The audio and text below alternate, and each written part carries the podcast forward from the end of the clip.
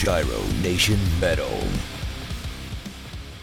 Welcome back to Giro Nation Metal. My name is Jeff, and I'll be your host. Hyperia is a Canadian melodic thrash metal band who just released their sophomore album, Silhouettes of Horror, on March 18th, 2022. The band was originally formed in Calgary, Alberta, but have recently made the move to Vancouver, BC. Hyperia was also recently featured in the Danish death metal magazine Metalized. And today I have the pleasure of speaking of majority of the band. Guys, welcome and thank you for joining me. Thank you for having us, Thanks Jeff. for having us. I definitely appreciate this also before your uh, release party here in Calgary. Yeah. Oh yeah, Hell so yeah. excited. It's gonna be a crazy time. I hope so. I'm excited to see you guys live. It'll be the first time seeing you, and I think my third concert out now since uh, COVID. So, cool. Nice, nice. for all the listeners, um, can you guys just introduce yourselves so they can hear who's who? Uh, I'm Marley. I'm the vocalist. I'm Colin. Play lead guitar. I'm Dave. I play rhythm guitar. Awesome. Thanks again. Uh, so, guys, what prompted the move to Vancouver?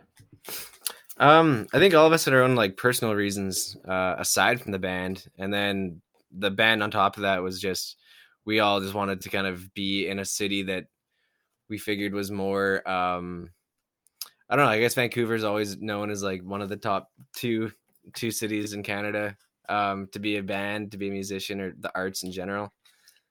Um, Yeah, I guess it was kind of a gamble because Colin was going to wanted to go to Vancouver Film School. So we just sat everybody down and we're like, we're moving and you can come if you want. And then they all realized, I guess, that they wanted to go. Our drummer even came with us, but then he went on a different path, which is fine. Um, but yeah, it was just kind of like that started it. And now the rest is history. yeah. It's pretty cool that you guys like stuck together through the move instead of having to change lineups or. Yeah, I think yeah. So I mean, like I said, hmm. like Dave. I mean, you can talk about why he wanted to move, I guess, but everyone had their own personal reasons too, which was kind of helpful. Well, yeah, like for me, for me, one of the main reasons was the government in Alberta. I can't stand the conservatives and their. Hey, oh, I I, get can- the- I, I don't like them. I really don't like them. I don't like racists, and I don't like any of that other crap. There's a lot of good people. There are, but I think we could have an interesting conversation because I'd say for a lot of my views, I am conservative, but I also have a lot of uh, forward, like liberal thoughts as well. So I think, um, yeah, I think we could have a good conversation at some point. Yeah. yeah, I, I just I just didn't like the general like bad things that were happening. How like I, I I'm a professional cook, and pretty much like what I kept seeing is all like you know one-off restaurants getting closed while franchises getting more locations, um, venues getting closed while like I don't know crap being put there. And I was just like, the things that I love of where you can be an artist and more passionate about stuff seem to thrive more in BC. And like, I guess it was just like a big eye opener when Jason Kenney got into power, and I and I saw the change with restaurants first off, and I was just like, I'm not liking this. And then COVID hit, and then they're like, we're moving, and I was like, you know what, screw it. There's probably a lot better opportunities in Vancouver, and Yeah. I can like stray away from all the stuff that I didn't like. And yeah, man, like the weather, the metal scene, and also the restaurant industry here was just did it for me right there. I would have to agree with you on like all of that. Basically, I saw a lot of the same stuff, and um, one of my neighbors actually owns a restaurant. And he thought it was incredibly hard um, to stay open and stuff like that. He was going through a lot of hoops to make sure that his business stayed afloat. So yeah, one hundred percent, I agree with you. Yeah. Mhm. Like basically, like I I, I don't like I, I I just keep feeling like when when it, when you talk about the conservatives, like the ones that I don't like are the bad people. You know what I mean? And it just seems like that's what the media and everyone else focuses on. Of course. Yeah. Who usually Yeah. you know swings the hammer basically. Yeah, and it seemed like just across the board in a bunch of industries, like the the small people all kind of got fucked over, and then the big guys all got bit their bails uh, bailouts for like Totally. whatever, yeah, restaurants and venues And it's not even that. I feel like any you can't be extreme on either side. You kind of have to. I agree. Yeah. I Oh, yeah, I, I just remember the ti the moment where I decided that I was just like, okay, screw this. Was when he took what was it like like the billions of dollars in tax revenue to just give to an oil company that just laid off their own workers anyways. and then they moved. Yeah. and they moved, and I was like, how is he not in jail for doing that? And I live here. Yeah. Screw this. Anyways, yeah. yeah, it's ridiculous. Yeah. No, I think you know what I enjoy that kind of conversation, and um, as far as like that kind of stuff, I I agree. Um, even on the left side of things, there's a lot of um, extremism that's shown rather than the majority of people who are relatively moderate and have sure. both sides of Yeah. opinions. So Yeah. Um, so other than the weather, what weather? What are some of the other things that you enjoy? It's about definitely Vancouver? wetter. Yeah, no, I mean, I think I think all of us have kind of just like found here that the way of life is just a lot like more laid back in a way where Mhm. even like all of us in our respective jobs and stuff like people are like you are so hardworking but for us I, we just have the boot camp of corporate alberta i guess where like if you're not working 24 7 then you're kind of lazy and then you come here and they're like i think all of us have experienced it where like people think that we're the best at our jobs even though we're just doing like what we would consider a regular kind of job for an albertan work, work ethic. Yeah, Um, so that's, uh, that, that's definitely interesting and amusing to see. yeah, I'm, I'm definitely a way lower less yeah, stressed pressure. out here. My boss is awesome. They're like so much more laid back. The only thing is they're a little bit too laid back, you know, like a little bit of pushover bosses. Okay, My boss is listening, I'm sorry. anyway enough about work Yeah, anyways. Yeah, no shit. Um, so you think that in a city that's a lot bigger, um, there would be a lot more of that uh, rushed mentality, and why why do you guys think that's different there? I don't know. I guess it feels like every every country, the any of the cities that are like right on the on the water seem to kind of be more laid back and, and relaxed for whatever reason. Um, but yeah, I mean, I, I, you kind of see it across the board. Um, even not, yeah, just even with like, it just seems more accepting here. Like people are more open minded towards different kind of lifestyles, which is cool. Um, Mhm. I don't know what it is to be honest, but yeah, it just seems like The only Things here are more is laid back. It's expensive, but you make it work. Yeah, yeah. honestly, it's it's not as expensive as you'd think. Like, we got like the big expensive parts are like gas and rent, Rent, basically. yeah. So if you just figure out rent, like what we're doing is we're all living together, and that's what makes it cheaper. Or if you just you know just look around and figure it out instead of just being like, well, I want my own house. You know, like most places you go, it's going to be diff- like difficult to get your own house. So that I can understand. But if you just play it smart, you can make it cheap. Like first like couple months that we were here, we were all like, this is this is what is being labeled as expensive. It's like we got rent down, we figured out transportation, groceries are cheap, booze is same price if not a little bit cheaper than Alberta, and everything else is fine. Like as long as you're not, you know, it's like it's like going to a Lamborghini dealer and being like, "Hey, why are all the cars so expensive?" Because they're all like Lamborghinis. And then, and there's a lot of that here in Vancouver. You just don't have to go and buy it. Basically, it's like you want a Yeah. two thousand dollar uh, raincoat, you can get it from Arcteryx, but no one's telling you to buy it. Yeah, and I mean, like the public transportation down there is way better than Calgary too. Oh, it's, it's yeah, a lot yeah, the more condensed. It's phenomenal. Yeah, it's it's awesome.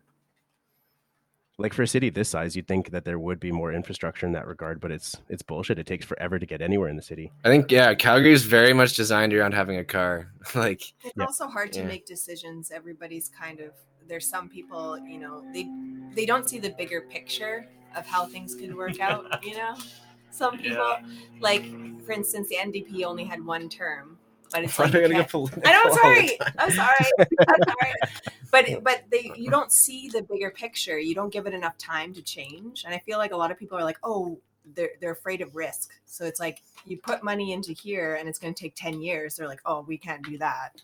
Like for the train, Yeah. for instance. Yeah, like we the- never got that train to Copperfield. Yeah, it was know? supposed to. Yeah, Be, It was supposed to be there in like what 2015 or 16, if I remember correctly. it seems like they come up with ideas and then don't follow through. They Yeah. had what they had at the beginning, maybe in the '80s. They had like that underground tr- train or whatever that they were going to do, and then they just dropped it. I think that one of the problems with all Canadian politics is that each party is just trying to undo what the other party did instead Yeah. of building on each other and Yeah. making everything better for everyone. Yeah, exactly. Yeah, exactly. Yeah. So into music, um, your band through a name change. Uh, Uh, no, nope. it did not. Or- so there's No, mis- it was a different group there- then. no, no, there's a Oh. misconception behind. Okay. Yeah, that's. I think yeah. So basically, that that came from. I- I guess I'm, I'm assuming you're referring to the band uh, Sahasrara. Yep. I didn't know how to pronounce it, so I didn't want to Oh, butcher yeah. it. That's no, it. that it's funny because that's a band that well, not even a band. It's literally like a three song EP that Marley and I wrote just for like shits and giggles. just for fun. Like I was bored and I was like, whatever, I'm gonna write this cool pow- like a three song power metal thing. And then just because both me and Marley had our name on it, people were just like, well, that must have been the beginning of Hyperia. And it's not at all. I mean, we I wrote yeah, just because we have the same members doesn't mean it's the same project. Yeah, and we had Mhm. we were in another band together too, so it's like. But um, uh and then yeah, and then I think Metal Archives, they they put that on there and we like sent them multiple things like, hey, this isn't real. Can you take it off? And then they were like, I don't it know. took, It took forever. it took a while. to fight that. not that it matters even, but we were kind of just like, well, it's not We I just kept s- getting comments. About Yeah. it. there was people being like, uh, you know, poser or whatever, and I don't really care about that, but it's just. And then someone commented, "It's on Metal Archives, so it's true." And I was like, That's like Facebook. Yeah. yeah. yeah. So yeah, so that was never it had no really any affiliation other than the fact that Marley and I were part of it. Um but it was only us really. Like I just it was just for it was just a fun like let's just do a we three ended up deleting the Bandcamp because we just didn't want. I noticed that. I tried to go to the page and nothing was there. Sorry. I don't know. It- it- and it's also like it's nothing that cra- like good. Like it's not like we wanted to really Oh be God, it associated with it. We it was just really did it bad. we just did it for fun and then we never thought it would become a thing. So it was So then how did you guys decide on like a more melodic thrash approach?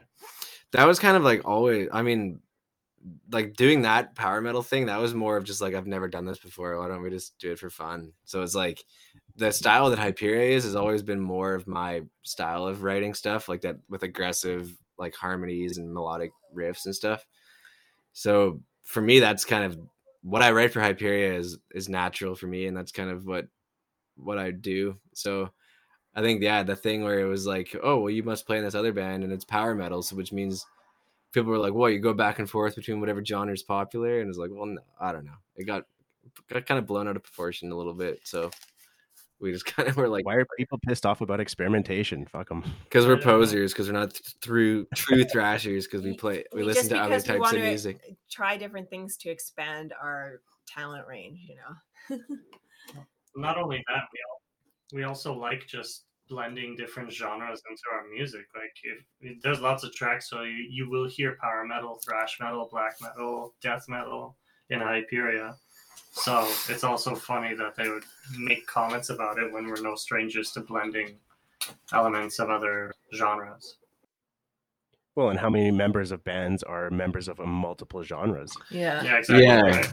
Jazz infused metal and shit. So I, I don't understand It's just resistance. a very few. uh We haven't got of- anything like that on this album, so that's good. Good. yeah. And so how do you guys feel about the new album now that it's dropped and been out for a little bit? It's only been a few days, mind you, but Uh, yeah. yes, it's We've- almost two weeks. almost yeah. almost two weeks now yeah yeah we're, we're like super pumped on it like i think like compared to our first album it's been like the reception has seemed to be really really awesome uh like very very few negative critiques which is really great for us to hear um and i think that we're all like very proud of it we all think it's a pretty big step up from our first album um just as far as like performance production playing uh songwriting I think we all kind of got more um, comfortable playing with each other, and we kind of like grow in off, or we kind of like I guess fit more into our roles where it's like we just kind of became more comfortable with uh, embellishing the songs in our own uh, like unique way, I guess. So I think we're all we're all very proud of it, for sure. did you guys start work on the record before you moved to Vancouver? Uh, yeah. Uh yes, yes, we did. Yeah. Do you feel like living together helps the process a little bit or helps you kind of become more proficient in those areas?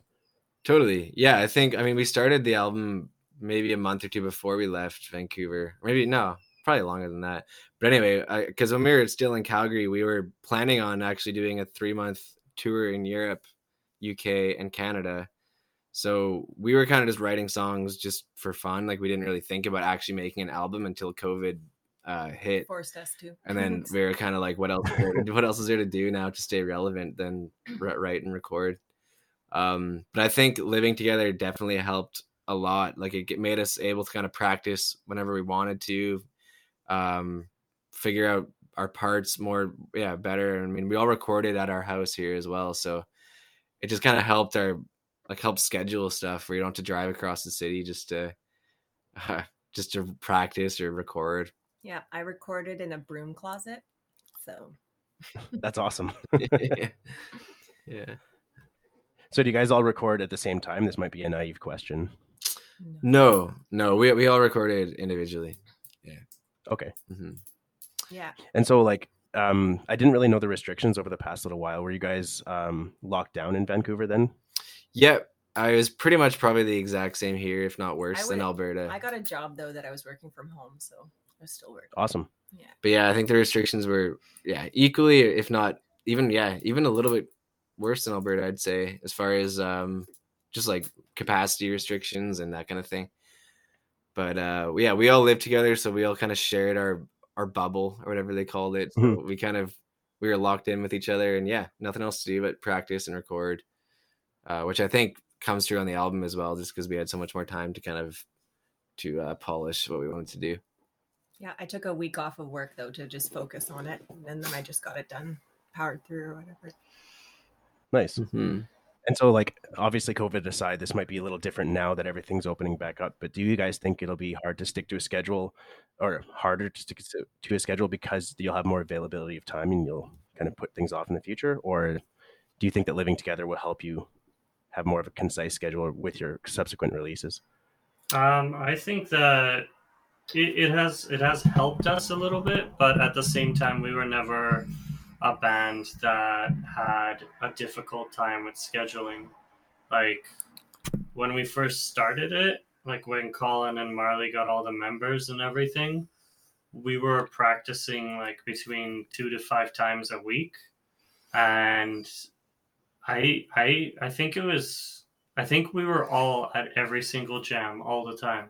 Mm-hmm. I don't think yeah, I don't think anybody missed anything and we would reschedule if something was very conflicting but we we pushed ourselves and we never had any problem with scheduling because we all found the band and the work very important mm-hmm. more important than like our jobs and personal lives at times so we were like this always takes a priority yeah, and even then, like when we were in Calgary, we all pretty much lived in separate quadrants of the city. So like a lot of us would be driving half hour, forty minutes just to kind of make a jam which just kind of showed the dedication that we all had. So now the fact that three of us live together, uh, Scott, our bass player, lives in Nanaimo, so he just takes just like a, a, ferry ride over and we pick him up, and uh, and then our new drummer Steve lives about 15 minutes from us, so it's definitely more of a, a tight knit um as far as like travel time now which is nice except so except for for scott except yeah. for, for yeah except for scott but he he chose that he makes it work and uh, yeah, I mean, I'm curious. We haven't really have made any plans for any following releases or recordings yet. I think we really kind of want to just like work on promoting and and uh, pushing our new album. So it's hard to say what what the recording process will be like for the next time around. But yeah, hopefully we also it's want to do a tour. Like it, it just seems like we'll release all these albums and then never go on tour.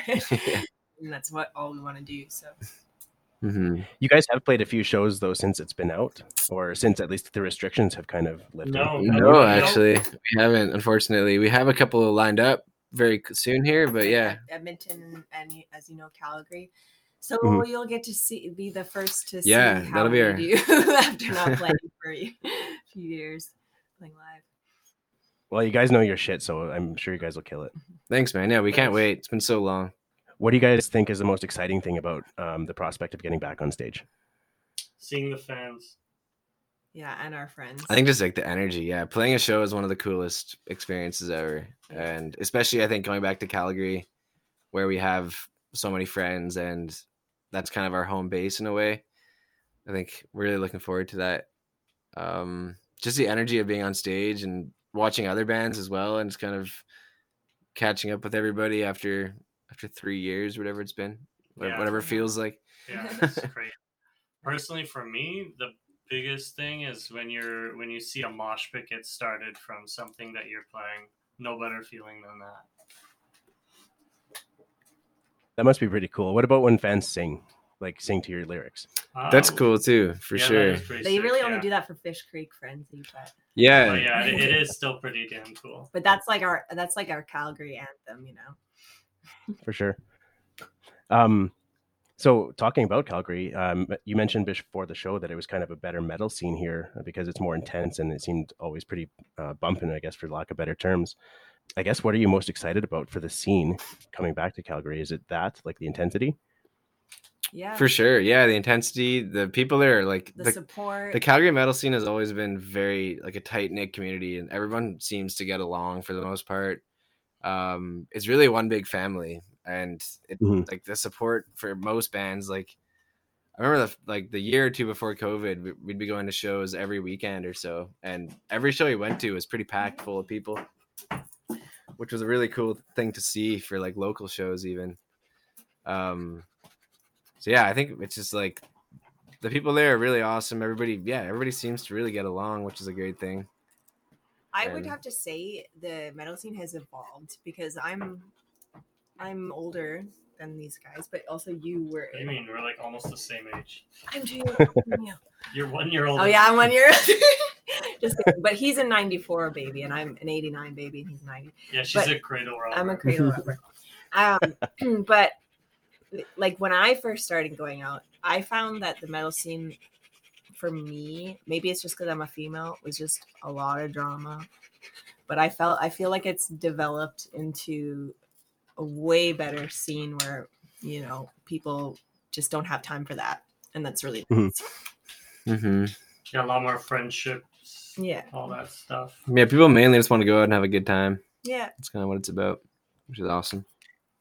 Yeah, I've never really seen issues at metal concerts. I've been to like other concerts like rap and obviously EDM and stuff. And back in those days, I saw a lot of bullshit there. And with metal, it's like, yeah, you get in the pit, you might get hurt a little bit, but everyone cares about each other. Dude, yeah, you Yeah. fall down, everyone picks you up right away. That's actually one thing I noticed too. Is like anytime I've ever really seen drama at a metal show, it's when there's people there that aren't metalheads, you know, and they're people that like just show up because they like stumble in or whatever, and then they start some shit. Yeah, and I don't think I mean like they were always nice to each other to a point. I'm j- I think I just mean within the scenes family there was a lot going Just- on. Drama and, in certain friend groups, I guess, but that's everything. Yeah, I just don't like it. but it, yeah, it doesn't seem to be. But maybe also we're just on a, a different like level of friend friends. Like just I have different friends than I had back then. So Yeah. Depends who you want to hang out with. Uh, did you guys find that difficult, like leaving a lot of your friends when you went to Vancouver? Uh, yeah. Yeah, that was the hardest part for sure. That Uh, we- was the Yeah, we had part. just it was funny because Colin and I before we left on our 13 month trip around Europe and Asia, um, we were kind of basement dwellers. We kind of went out sometimes. We were playing shows when we had shows, but it was Dave that had all the friends. But then when we got back from our trip, we uh, started networking, going to shows every weekend, and we made like a really good, really good friend group. And that was really sad because we're like, we kind of knew we were leaving even when we got back from our trip because uh, but we didn't tell anybody because we're like because colin wanted to go to that school and that was his path and uh, we just ended up extending it to 2020 uh, leaving we were supposed to go in 2019 but because the band was doing so well we changed his uh, year to 2020 so it was hard leaving all that it was it seems like whenever you have you know things are going to change that's when you make the best friends And like, even if it's stressful or kind of scary, Mm. it feels like a weight's been lifted off your shoulders when you make the decision. It's like when you're hanging in limbo, that's when it's difficult. for Yeah. sure. Totally. So, Colin, you're now enrolled. Um, have you been going back to classes then, or Oh, listen, I've actually graduated. It was only a one year program. Okay. Um, yeah, Okay. it was in and out pretty much. So now I'm fully in the work. Uh, yeah he's doing Fully sound in the design for video or sorry film right now Mhm. he's got he's I saw Sorry, I didn't mean to interrupt, Marley. That's okay. Go ahead. Uh, I just wanted to ask. So I saw your, um, I saw some of your videos with the video games and and other things. Like, this sounds really stupid, but like, what kind of things did you learn? Oh yeah. So mainly, I mean, uh, it was cool. Like it translated a lot to music as well. It wasn't really based around music. The program. It was mainly, uh, yeah. So like sound design for film and video games. So Sound effects. sound effects, um, just like anything from. I mean, ninety five percent of a film sound is done in post production, so it's kind of like re, just redesigning the entire sound for, for film, TV, media. And so like a pen clicking or like, yeah. yeah so it's intense i think it's a very underappreciated like nobody really thinks of it everyone thinks it's like oh yeah you just record it all on set and that's the that's the movie but but re-recording dialogue re yeah just adding sound design for like textures or risers or tension builders and um every single sound effect you see you have to cover every footstep every handshake every cloth movement every yeah it's it's pretty in, in depth but i think a lot a lot of it did translate to music as well because you are still obviously you're still editing and recording audio which is what music is as well in a sense And you did some composing too. so yeah it touches on composition but yeah but i think uh, the schooling definitely helped i think with the recording of our last album as well just learning different techniques of, of mixing or editing or recording even as well Did you like engineer the whole thing? Our, Like, yeah the whole album. Yeah, Okay, so I did everything except uh, we got it mastered by uh, a guy named Mika Jussila in Finland. So I I tracked it, edited it, mixed it, and then we sent it to him just to kind of give it a final professional uh, touch for it. That's cool. Did you end up using a lot of the same uh, like software programs or same types of programs? Yeah, everything was pretty much the same. I I definitely upgraded a couple like plugins and stuff, but I think for the most part it was just more um, getting more comfortable with using everything and just kind of ex- more experience using the same tools. But Mhm. for the most part, yeah, same program, um, just different techniques, I guess, mostly. So um, now with Silhouettes of Horror being out, what were some of the things that you wanted to stay or to keep consistent from your last record, and what are some of the things that you really wanted to change? Dave, Anything? Um, for wanting to change, the things that we really wanted to change is we just wanted to evolve our playing and just the way that we approached uh, writing the music. That's the thing that I could think that we wanted to change. And then the things that we wanted to keep the same was uh, just the same like ferocity and having that like expansive network of different genres that we can kind of pluck little things into uh, and just add it into each song. Uh, and with that, we just kind of expanded a lot. We took all the all the highs and then we uh, built up on that, and then like at the same time, we didn't really feel like there was that many lows in the first album. We just kind of uh, just kept getting better at what we were doing basically. I think we had some lows personally in our first album, but I think well we'd noticed those after we got the second album re- record or written I think Colin noticed from the beginning, but we, we were wanting to get stuff out quickly. Yeah, I think our first album was it seemed a little rushed. Um we definitely wanted to just kind of like get something out there and we kind of yeah, we rushed performing. Like we definitely overlooked some things. Did a lot of like, oh fuck it, we'll figure that out later. like we'll try and figure that like fix it with editing or something which which never works. Um so I think this time around we really wanted to focus on getting it right from the beginning, like just kind of getting solid takes of like of the live performance.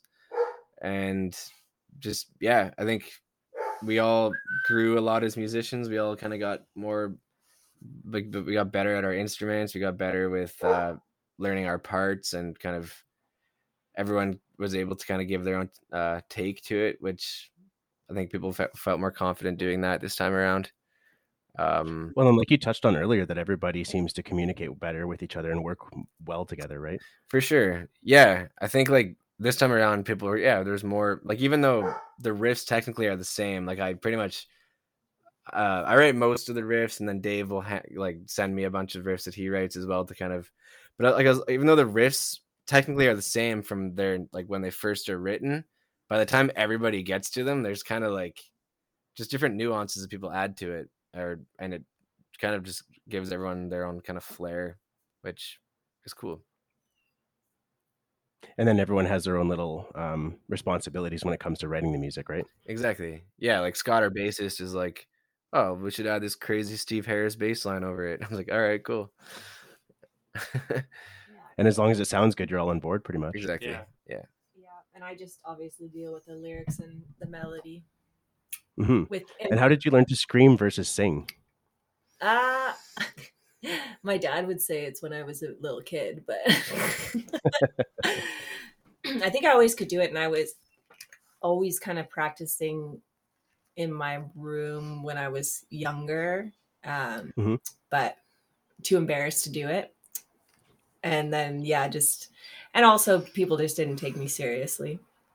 And then it's just nice um, you know, joining a band with my husband, right? Like it just makes it me more comfortable to to do all this and challenge myself and try new things because I have someone like we're pretty like I know that sometimes when people are couples they're afraid of oh what will like if you say something you're like that will upset her and then you can't do that. But we're huge on communication and honesty. So I always know that he's telling me the truth. Like he's like oh yeah you probably don't want to do that or you know oh that was really good so i can trust exactly what he's saying and so that's really helped me improve um, my screaming and growls Well, and it sounds like he's being supportive, but also like when he's being critical, he's doing it in the proper way instead of just like shitting all over you for something that doesn't sound good. It's just like this is what you can do to make it better, right? yeah exactly Constructive. That's the word I was looking for. Yes. Yeah. There yeah, yeah. I'd like to think that at least. I read online. Um, I believe this was in another one of uh, your interviews, or maybe maybe I listened to it on YouTube. Um, but Marley, when you're talking about like your vocal style, um, I like that you considered going between like screaming and clean vocals as a way to like bring attention to conflicting and intense emotion, or like you said, possibly even something like a split personality. Yeah. How did you come up with that idea specifically? i don't know i guess because i'm crazy no, um, no uh, i don't really know it just kind of came together I, I i really like acting like i'm trying to get into voice acting. So i guess um coming from like a drama background i like the idea of playing different characters. So i guess that kind of is kind of where it stemmed from. Um and then i just get bored doing the same thing so that's another another and then it kind of came together where i was like yeah it is like playing different characters and stuff like that mm-hmm. Yeah. Do you feel like um that drama background kind of got you over that that initial fear of like screaming or singing in front of other people? oh yeah for sure Yeah. Did you learn drama in school, or was it like was it performance, or was it just uh, basic Um, classes? Or yeah like you know just drama classes at school i was never too Mhm. serious my brother was more serious about it he still does like theater plays and stuff but i just did it to kind of build my confidence. Uh, but i think like singing has always been my thing so performing singing is like easy for me but i don't really enjoy performing on stage not singing. That's why i want to do voice acting because i can just be behind my computer and record myself and not have to be i think i think when I, i'm confident more in my uh, vocal abilities than my own like just regular talking and and my voice in front of people why do you think that is? It like you said, just to confirm, you said you're more confident in your singing and screaming than you are just talking in front of people. yeah Interesting. yeah i don't know I, I think it was kind of just because it was like an escape when i was younger i had a lot of you know bull- classic bullies and stuff like that. Mhm.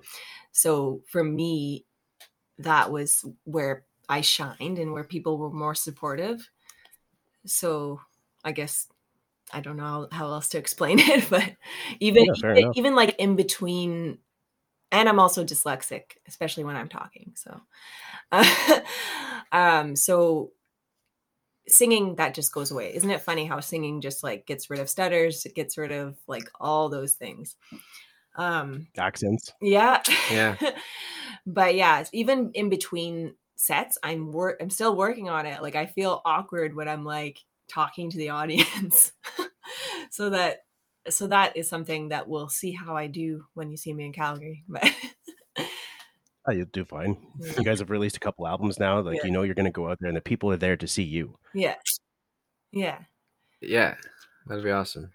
You guys are all fans of like thrash metal as a as a genre, right? Oh yeah. Oh, fuck. A little bit. Just a little bit. A little bit.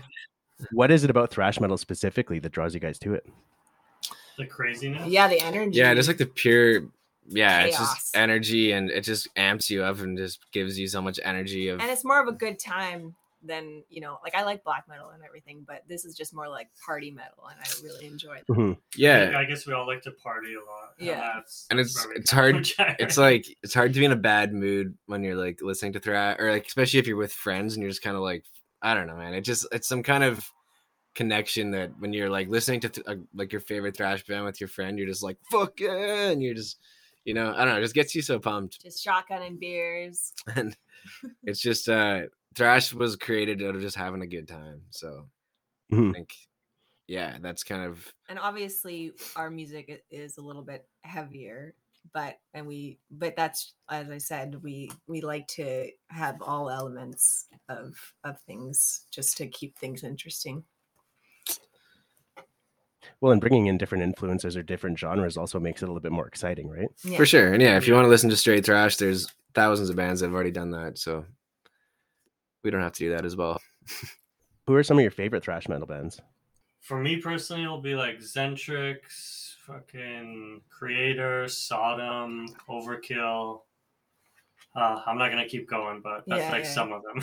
yeah, I'm gonna steal this because Colin is gonna say it too. But Havok, I really like uh, Crisix. Um, don't know if you've heard them. yeah No, I haven't, but I'm gonna look them up. i would say that yeah Yeah. c6 c-r-i-s yeah they're sweet Yeah, you didn't. um c-r-i-s-i-x I'm dyslexic. So I'm like you. spell um Uh, yeah I, I love bands like warbringer um there's a really cool band warfect that i've been getting into yeah, lately they're sick. they're a relatively newer band. Um, yeah, I mean, all of us we love Yeah, thrash. for female thrash, I would say um, Holy Moses, uh, that's Snow White. Um, also, Materially from Edmonton. They're not really a thing Mm. anymore at this point, but but they were fucking They're sick when sick. they were. yeah, Yeah, that was fun as shit. yeah, How would you guys say the thrash metal influences uh, compare between the scene? Sorry, compare in the scenes between here and Vancouver. Uh, thrash is bigger in Calgary. definitely. Yeah, there's very few thrash bands. We were actually talking about that the other day, trying to like yeah, with my friend. think about the thrash scene here, and there's like there's bands like Terrifier, um, Expain, Aggression, uh, Chaos Sentry, I guess. But yeah, I mean, it seems like Alberta in general just has a lot more thrash, um, which is kind a good and a bad thing for us, I guess. Um, I guess we stand out more as a thrash band, perhaps in Vancouver. It's kind of cool though. Yeah, I, I, it, people I meet, it's so weird, like going around the scene and people already knowing who I am, which is weird. Like they're like, "Oh, you're from Hyperia," and that just it. So they obviously like people are, you know, knowing who we are and want to check us out. So that's good. But yeah, the my friend when we were talking to her about this, she said, "Yeah, Vancouver seems to have trends like." they'll have like a power metal trend where power metal is more popular than anything else and thrash 10 years ago was more popular and it just constantly yeah, right now Vancouver seems very heavily like progressive. yeah now it's like prog or like or like death a lot of or- deathcore, yeah, metalcore. yeah. but who Yeah. knows we can change that there's Mhm. we need to become the trend Hyperia core. hyperia core I feel like deathcore's been making big waves like across the world over the past few years. yeah Yeah, it keeps it, it's definitely getting a bigger scene. Even in, like I remember in Calgary, a lot of our deathcore friends they started getting a bigger following at their concerts and like me personally, I'm not into the genre, but I'm, I'm always gonna support anybody that loves it. Like our good friends in Widow's Peak, like they're pretty much like deathcore.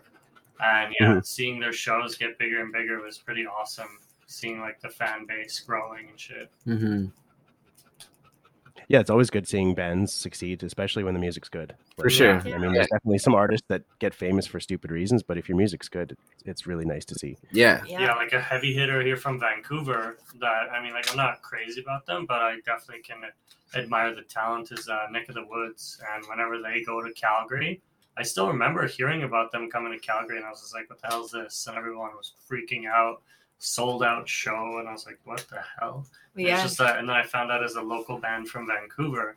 But yeah, they kill it. Like Yeah, we- we saw them the hell out of recently. them, Yeah. hmm Yeah, you were at that show, right, Dave? Yeah, yeah, yeah. Yeah. It was a good show. yeah we can appreciate i that's why i hate it when people say certain genres suck or they're oh this band sucks it's like no you just don't like the style doesn't mean they suck Mhm.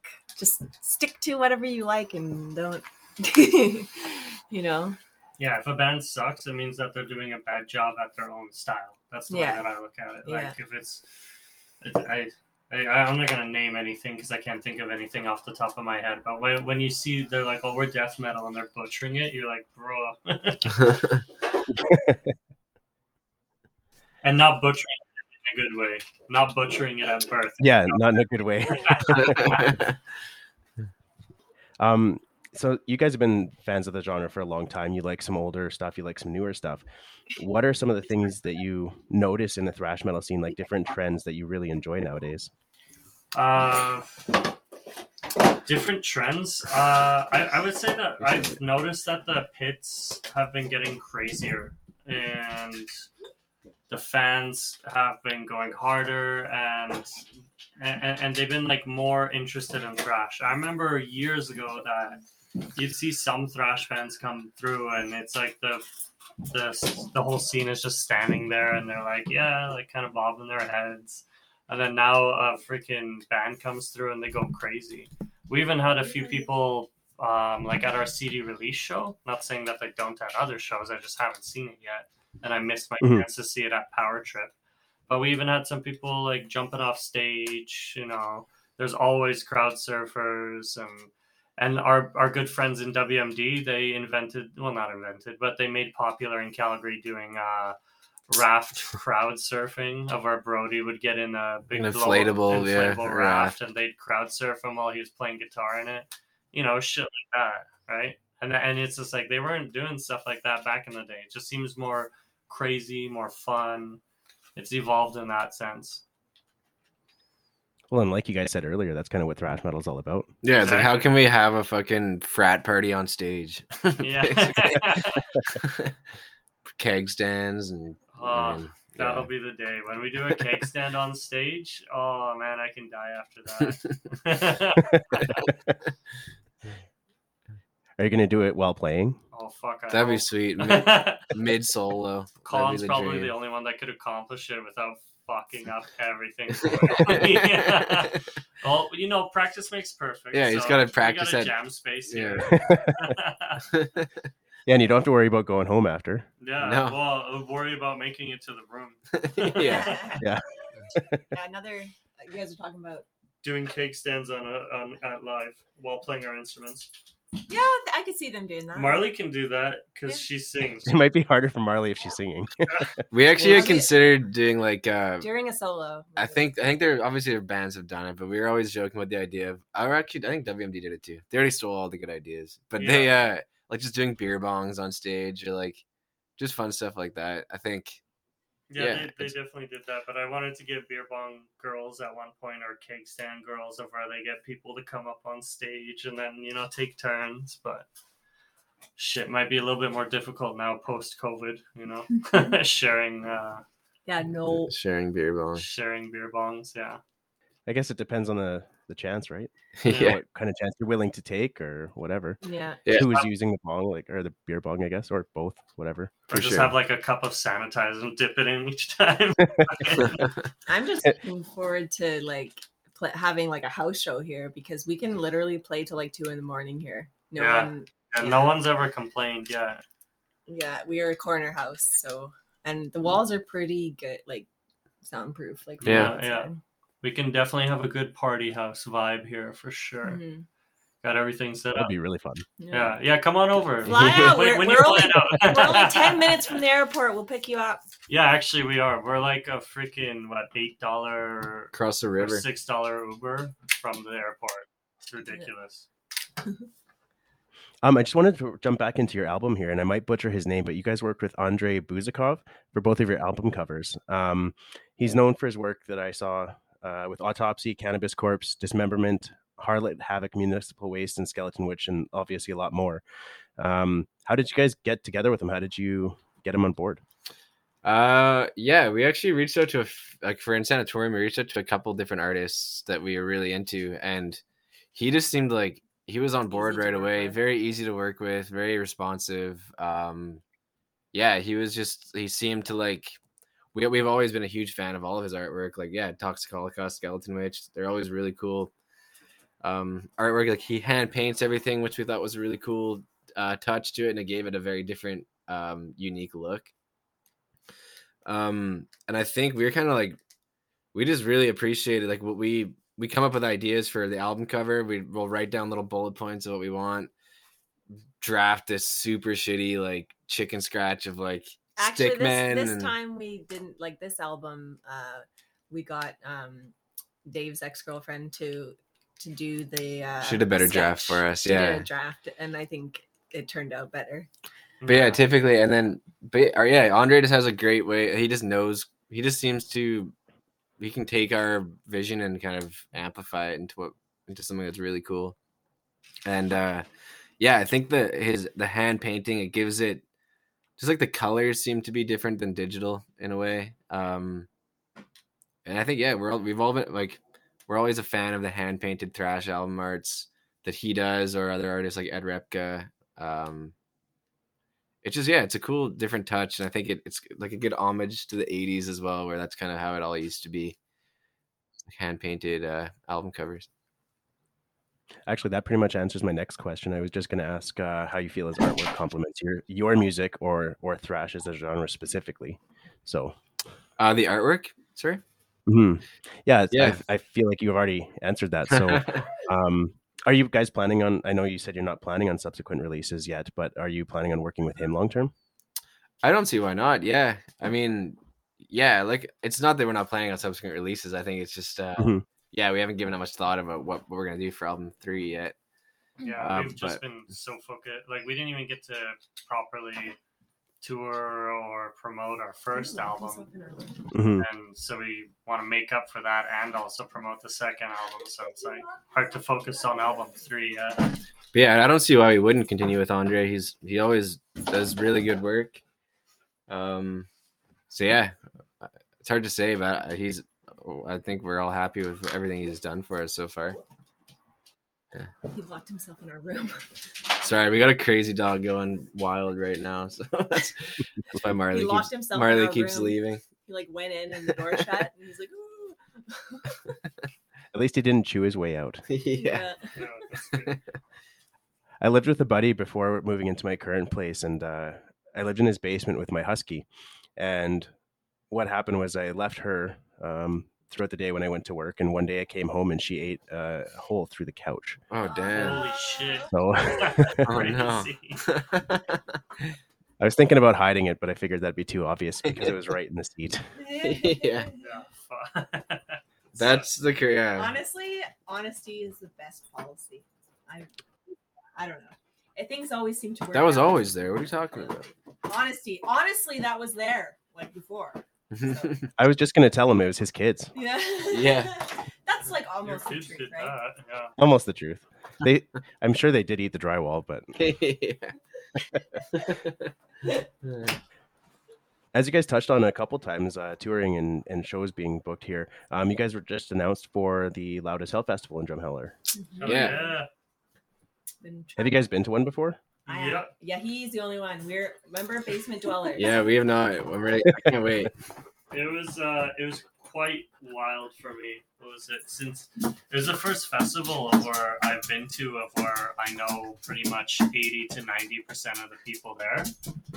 So it was like what I like hit this high on the first like pre-party night, and then I just like rode that the entire time until like the end of the festival. It was just like 110 percent the whole time. So, what's the festival like? Where do you sleep? What are the grounds like? Uh, are there multiple stages? Um, so there's when I was there, there was only one stage. I think there is still going to be just one stage. Yeah, I think they're Um, talking but- about getting a second one, but Yeah, there not, might not be this year. they might be uh, moving it somewhere else. I think they said it's outdoor now. Uh, that's I I can't know. remember. They may have said that it's outdoor. I, I think it's uh it should still be the same as before. It was so it's like a community hall um at the top of the hill right before you drive down into Drumheller. So Drumheller was like a three minute drive uh to get into.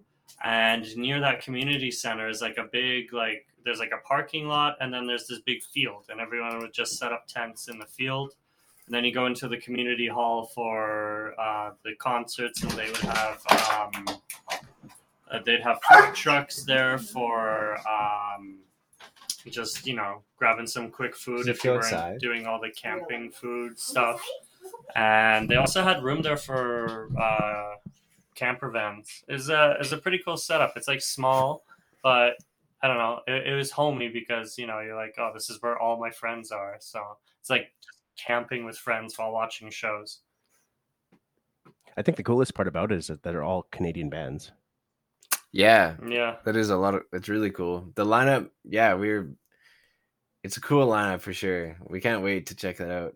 Um, I was just looking up. They do actually have a second stage, um, but it's for uh, what does it say? They do freak shows, instrument clinics, burlesque, suspension, and many other crazy things. Yeah, I forgot about that. Yeah, so they had that in between uh, sets sometimes, and yeah, there was lots of like yeah burlesque and uh, little performances from all all the, uh, I guess some of the same performers you see at concerts and or local shows in Calgary or vendors stuff like that.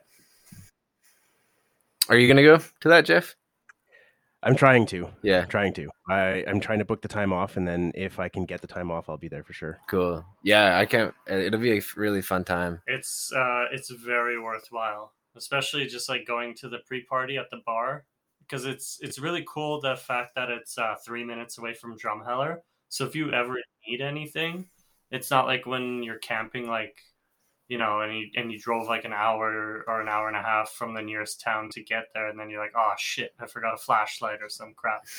I mean, Toilet you can paper. literally, yeah, toilet paper. You can literally drive in there to just even shower if you freaking want just go into somebody's, you know, get it from a hotel. But yeah, the bar, the bar is there. It's called like Neighbors Bar, Neighbors Pub, like- yeah. Neighbors Mhm. Pub.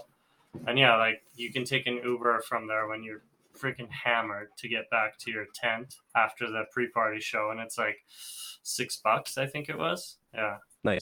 yeah, super cool. I gotta confess, for the night before we play, I booked a hotel so I can shower at least before we play.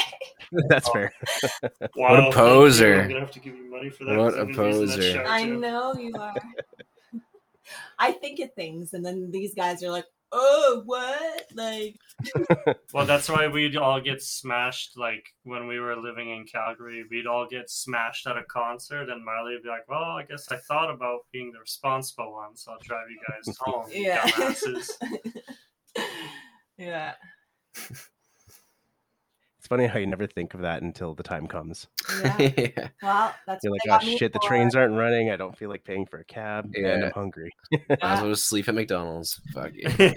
Actually, I've actually didn't drink in Calgary just because I was so worried about everyone getting home. But here, I actually drink because transit's fucking amazing, and I just like even if it's and, and cabs are not too bad. Like when you have like a group of us. Like, yeah, they're not too bad Mhm. unless it's like Friday night. Then they go from like twenty dollars to like a hundred thirty, which is like I I can't. I've never seen that. That was only because of New Year's. Oh yeah, yeah, okay, yeah. Not not Friday night. I guess it's when it's like special events like Halloween or anything that would merit a whole bunch of people doing it. Yeah. I feel like uh, the Ubers here like double in price after like one or two, Yeah, just because the whole bar crowd's leaving. for sure. Especially so on much like a more Friday. Distance too. Like here, it's only like 15 kilometers to get downtown from where we are, and that's we're Mhm. technically in a different city because we live in Richmond. And he's about But it still doesn't take that long, Price even living in But I Richmond, know right? the price is double. or depending on the time. But I'm just saying it's probably gonna be a lot more. Yeah, yeah. I guess it depends on where you live. But yeah, I'm used to living on the outskirts. Mhm. Yeah. Mm-hmm. A couple questions about your guys' history. How did you guys get into your respective instruments?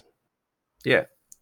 Um, I like both of my parents are musicians. They they actually met in a band as well a long time ago. So, like I was when I grew up, I was complete like around music all the time. Um, my mom had like a really old kind of like before Gibson even. It was called like a Guild.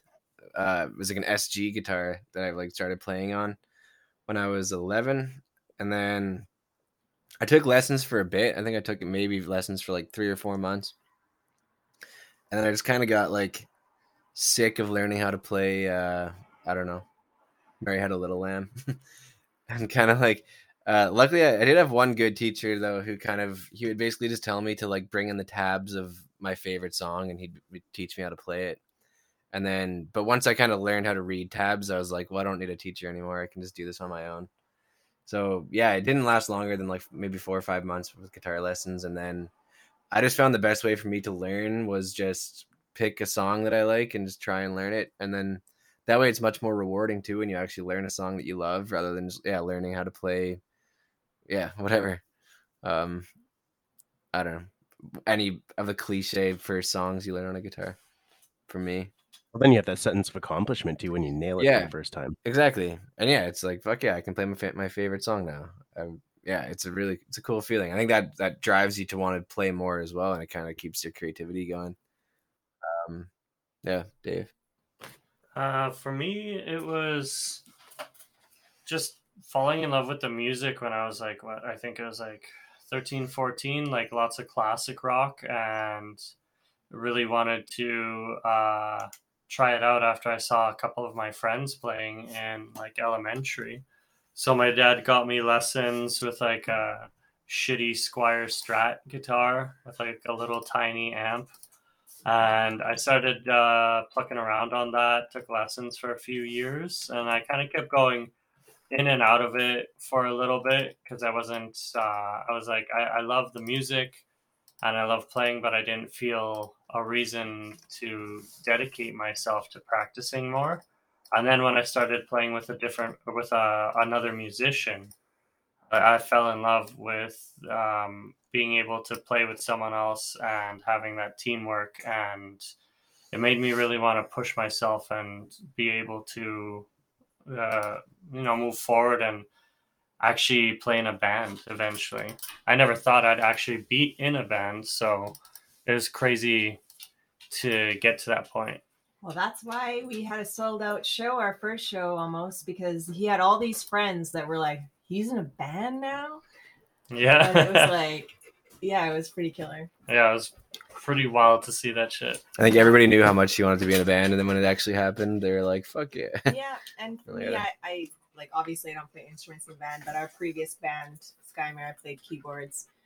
Um, but yeah, I was also part of a musical family, so been singing since I was like four. But I also, when I was growing up, I didn't do a lot of high range because I thought it was stupid. Because I'm like, opera is stupid and stuff. And then, as I actually only maybe like five years ago, I started working with my higher range. So now I can kind of, I kind of have like a good range between two things. I could be in an operatic band if I wanted to. is guess what I'm saying, but I don't. um, but I always think it's good to be able to do any anything and always keep pushing yourself. Um, but yeah, I also learned how to play guitar, just main- mainly to accompany me singing if I would just wanted to jam out. Obviously, not metal, just acoustic stuff. But yeah, being in Skymere and just being kind of, I don't want to say in the background necessarily, but going from the keyboards to being the front woman of the band, uh, how does that feel? And, and was the transition difficult? Um, I actually had a kind of a trial period when I was. We actually were in a folk metal band, and that's how we met, called uh, Lore Master, called Lore Master, and our friend just asked us to join, and that's how we met. And that didn't last long, maybe a year. Hey, Colin. Yeah. this guy's insane. Sorry. Um, Don't be. I'm always. I'm always for having dogs on the show. Yeah. um. yeah. What were we saying? You're Oh, yeah. used to being a vocalist. Yeah, so I'm used I was already used to being a vocalist, I I guess. But looking back at videos, I've definitely gained a lot of confidence. I think Skymere kind of helped me because playing an instrument kind of boosted my confidence a bit. And then coming back, I realized and looking being able to have that break where I could look at how much I've changed uh, and know what not to do, that really helped too. So, do you guys often watch videos, um, like of your past performances or music videos, just to kind of critique yourselves? Yeah. Yeah, it probably Little should, bit. but yeah. Well, it, it, it's. It, I think that it's a. I think it's a good thing. Like, yeah, you can, you can critique and find highs and lows about it, but don't completely throw Yeah. it under the bus, basically. yeah, I and I definitely think we're good. We're all, we're good enough for that to not. we kind of laugh. Yeah, like it. it, it, we're like, wow, how much we've grown. Yeah, yeah, like seeing our sound and Yeah. our shorter hair at some concerts, namely Scott. Oh, Scott had cut his hair off. Yeah. Yeah. But But yeah, yeah, but I mean, it's good to look back and grow. But yeah, a lot of the time we're just cringing, like, oh fuck, why did we do that? Or like, It's like Uh, looking uh. at your old Facebook posts, you know. so, I'm guessing you're not a fan of those uh, memories that they put up every day. they can be fun. but no, I mean, it's They I can think- and then you have that one post that you should have deleted. You're like, shit. Yeah. like, oh, God damn. No, it's. I think it can be beneficial going back and rewatching your old. And it's awesome. I mean, the fact that you go look back and you it makes like it's hard to watch is a good thing because it means that obviously you've gotten better or, or uh, yeah. So I, it is good to see where you came from, I guess. Retrievers are But- so funny. But uh, yeah. I mean, I, I I don't know. I personally don't try too much to like. Like I can't even really stand listening to our album to be honest. Like at this point, I think I think well, I think you're your hardest critic. Also, I mixed the album, so I listened to it like ten thousand times before it was even released. And then it's like I think I'm just so close to it that every time, whenever someone puts the album on and I'm in the room, it's just a really weird feeling for me. Like it's kind of just like, like I'm happy that they want to listen to it, but it's like I don't want to be here for it. I, I- I think it's just such a personal thing that it's almost like I don't know. I don't know how to explain And it. And I like I want to show our music, but as soon as they turn it on, I'm like, this is awkward. it almost feels like braggy or like, Yeah. and I also just feel like embarrassed because I don't know. It's a weird thing. I, I just yeah, we don't want people to think that we we just want we appreciate everybody's talents and everything they do, and we don't want people to think that we think we're better than them or something just because we play music, you know. Because we're not. yeah, it's that old joke of like when the guy brings out the acoustic guitar at the party and you're like, ah, shit. Yeah. we don't want to be those guys. That was me because I was. Like, Do you guys think that part of that attitude comes from um, like picking out some of the things in your own music and you're kind of uh, subcon or sorry, subconsciously thinking that somebody else might pick those same issues out or might critique it the same way? Exactly. I think we're so close to it, or even there's parts where it's like, I don't know. It, it's just hard to. Yeah, I mean, you're you're so aware of every single aspect of it Yeah. that if something even didn't go necessarily the way you were exactly wanting it to go, it like sticks out in a way, and you're like, it's just really hard to listen to something objectively when you've it's completely subjective. and also you- they're not going to be honest probably when you ask them what they think you know it's we're a very passive aggressive society um you know like people like for me i would like to hear what i can improve on but because of other people's reactions and their experiences they don't want to say things to hurt people's feelings because it could escalate i guess. And so you can't really trust so it's better to have them listen to it when the album's released like not even you asking and them them sending you a message like hey this was awesome you know that feels a lot better because you know for sure they're telling you the truth because they didn't have to waste time and email you or message you on facebook hmm So on that note, guys, um, is there anything else you guys would like to cover today? I don't think so, man. Yeah, I think you covered a lot. You did really good research. Appreciate all the uh, well thought out questions, and and uh, yeah, obviously you took the time to look into really cool aspects of what you wanted to talk about. So I think we just appreciate that. We appreciate you having us, and um, yeah, we're really excited to meet you and at the Gateway in a few. Or yeah, we was already it one put week? you on the guest, guest It was list. like It's already one and a half. one and a 10 half. days away, 11 days away or something. Yeah, yeah, It's crazy how you're soon on the that is. guest list. so that'll be awesome, man. It'll be awesome to see you guys there. It's gonna be Um, really hard. now- yeah, sorry. for the people looking for your music, where's the best place for them to find it for you guys? For us personally, I mean, I guess our Bandcamp, uh, just because that supports us the, the most. um, Directly, So yeah. that's hyperiametal.bandcamp.com. Um, but otherwise, we're on every single streaming service: Spotify, Apple Music, YouTube. Um, yeah, anything, any of that. Uh, but if you do want to support us, Bandcamp is definitely where we see the most uh, monetary support. So, yeah. Perfect. Yeah. Awesome, guys. I appreciate you spending this time with me today. Hey, likewise, yeah, man. thank We you. appreciate it, Jeff. Thank you for tuning in, and we will see you next time on Giro Nation Metal. Please don't forget to like, share, and subscribe. The podcast can be found on Twitter, Instagram, and Facebook.